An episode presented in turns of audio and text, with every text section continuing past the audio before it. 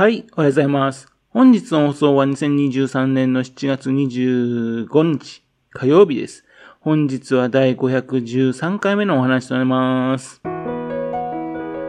のチャンネルは福島県郡山市在住の特撮アニメ漫画大好き親父のぴょん吉が響きになったことをだらだらと話をしていくという番組です。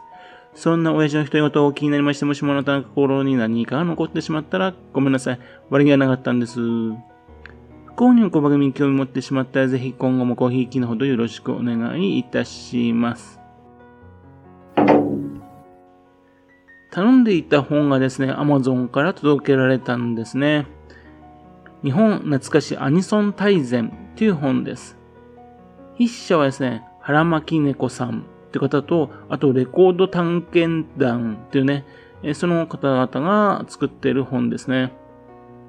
辰巳出版というところでね、出している、あの、日本懐かしシリーズな、ムックなんですかね、ムック本。その中の一冊です。2018年10月に発行された本です。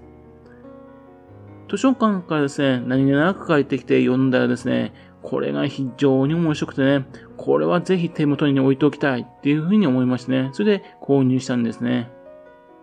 この本ですからね、タイトルの通りですね、日本の懐かしいアニソンっていうんで、1963年からですね、88年にかけてのね、アニソンについて集めた本なんですよ。いや、あの、アニソンっていう言葉もね、当時はなくてですね、あの、アニメだけじゃなくて、あの、特撮、人形劇、いろんなものを含めましてね、すべてのテレビ漫画主題歌っていうふうに呼んでいたんですよね。昔はですね、あの、アニメもね、特撮も人形劇もすべて同じ世界だったんですけどね。今はですね、アニソンと特撮ソング、それを分けてるっていうことが多くなってきましたよね。ちょっとそこ残念なんですかね。ぜひですね、それだけだったらちょっと困っちゃうんでね。あの、日本懐かしい特撮ソング大全。これも作ってほしいんですよね。これもね、ないとまずいんじゃないかなと思うんですよね。この本がですね、1963年からスタートしたのはですね、まあ、簡単な話、鉄腕アトムがね、放送されたからですよね。その時にですね、あの、発売されたレコードがあるからなんですね。今年2023年ですからね、考えてみると、アニメソングっていうのはですね、えっ、と、60年の歴史があるんですね。ちょっとびっくりいたしました。その第一作目と言いますと、空を越えてなオープニングでおなじみのね、鉄音アトムですね。超有名な歌なんですよね。あれってあの、正式にはアトムマーチっていう歌らしいですね。今回ね、初めて気づきました。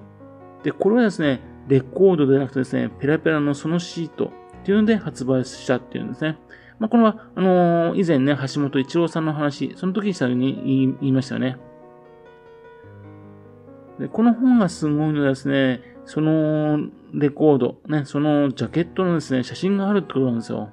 そういう意味してるのはですね、確かにこれ持ってますよ、ね、っていうことなんですね。そしてもう一つ、それは自分コレクションしてるわけだけじゃなくてですね、ちゃんと聞いてますよ、っていうことでね、文章の中でですね、あ、後にですね、クラウン EP 版の方がね、放送の版に近かった、みたいなコメント書いてるんですね。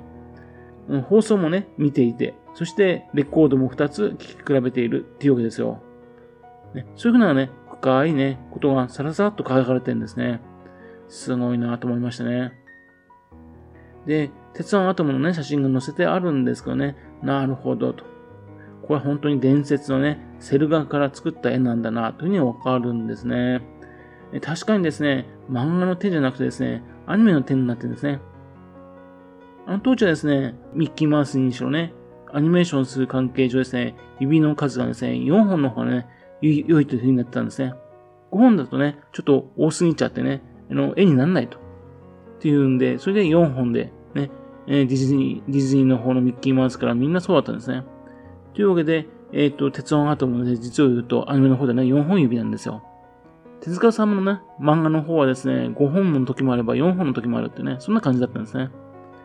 そしてあと、別れぜやめって言って、殴るときね、あの時のポーズっていうか、その手の形がですね、アニメにしやすい形になってるんですね。手塚さんの方の漫画の方はちょっと違うポあの手の形なんですよ。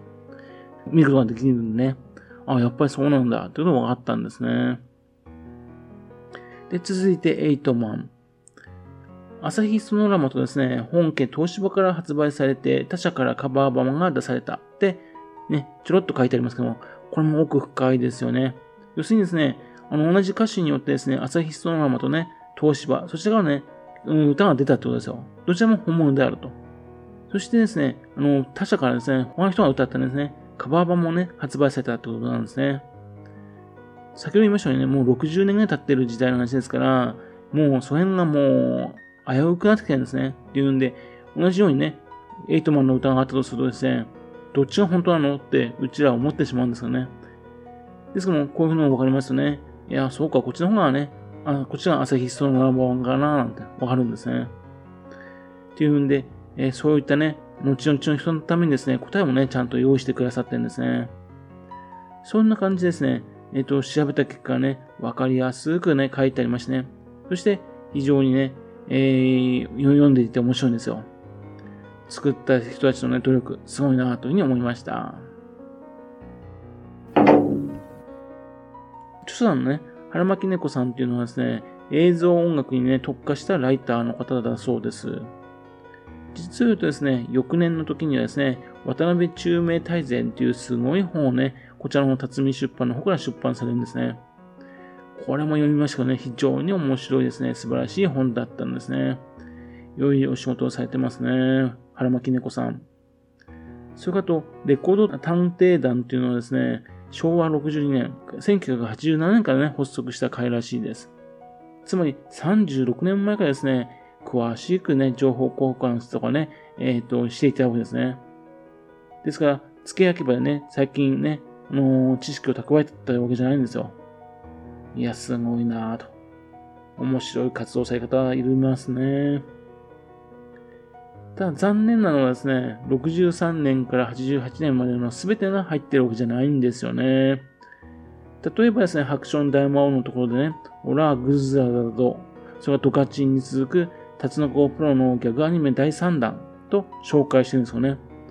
じゃあ、オラーグズグズラだととドカチンの歌はあるのっていうとないんですよね。オラグズラだぞって言いましたあの、クレイジーキャッツのね、谷圭さんがね、歌ってことで有名な曲ですよね。またあと、ドカチンの方はね、中村芽子さんが歌ってるんですよ。ということでね、えー、それぞれね、あのー、ネタ的、ネタ的にね、面白い話がね、あると思うんですよね。それは書かれてないんですよね。まあ、この本ですね、あの、大全、ね、アニメ、アニソン大全って言ってる割にはですね、やっぱり本としてね、関係上ですね、カットしなきゃいけないっていうね、アニソンが非常に多いんですね。ですからですね、ぜひともですね、続編だとかね、続々編とか出してほしいんですよね。そうすれば、さらに価値が上がると思うんですかね。またですね、この本はさらにですね、時系列、ね、過去からね、現在の方まで、ね、そちらの方までじゃだけじゃなくてですね、富田勲の世界だとか、越部信義の世界とかね、作曲家によりましてね、紹介しているコラムがあるんですよ。これも、まあいいですね。ただそうなりますとね、そこに載ってない人はね、ちょっと気になるんですね。例えば小林亜生の世界だとかね、宮川博の世界だとかね、そういうのがあっても良さそうになぜないんだろうっていう風になってきちゃうんですね。またあと、作曲家となりましたらね、今度作詞家の方はどうなの？と、岡敏夫さんだとかね、え悪友さんだとかね、作詞家でね、コラムを作ってほしかったな、というふうに思うんですよね。なんかね、自分さっきからずっとね、不満ばっかり言ってますけどね、それはこの作品がね、非常に素晴らしい内容だからなんですね。こういう本がね、もっともっと増えてくれるといいなというふうに思ってるんですね。せめてですね、えー、この本に載ってる内容とね、えー、似たようなことね、そういったのをですね、ここに行けばね、えー、仕事できますよっていうね、そういったあの情報源なところ、そこをね、紹介してくれればいいんですが、それが載ってないのもちょっと残念だったんですね。この本がですね、1988年で終わってんのは、この本でね、理由書いてませんけどね、まあ明確ですよね。1989年の1月にはですね、平成になったわけですよ。要するに、昭和ですね、1988年までなんですね。だから、1988年までなんですね。っていうんで、懐かしのアニソンってね、一括りにするときにですね、そうすると、そのとこがちょうどよかったんでしょうね。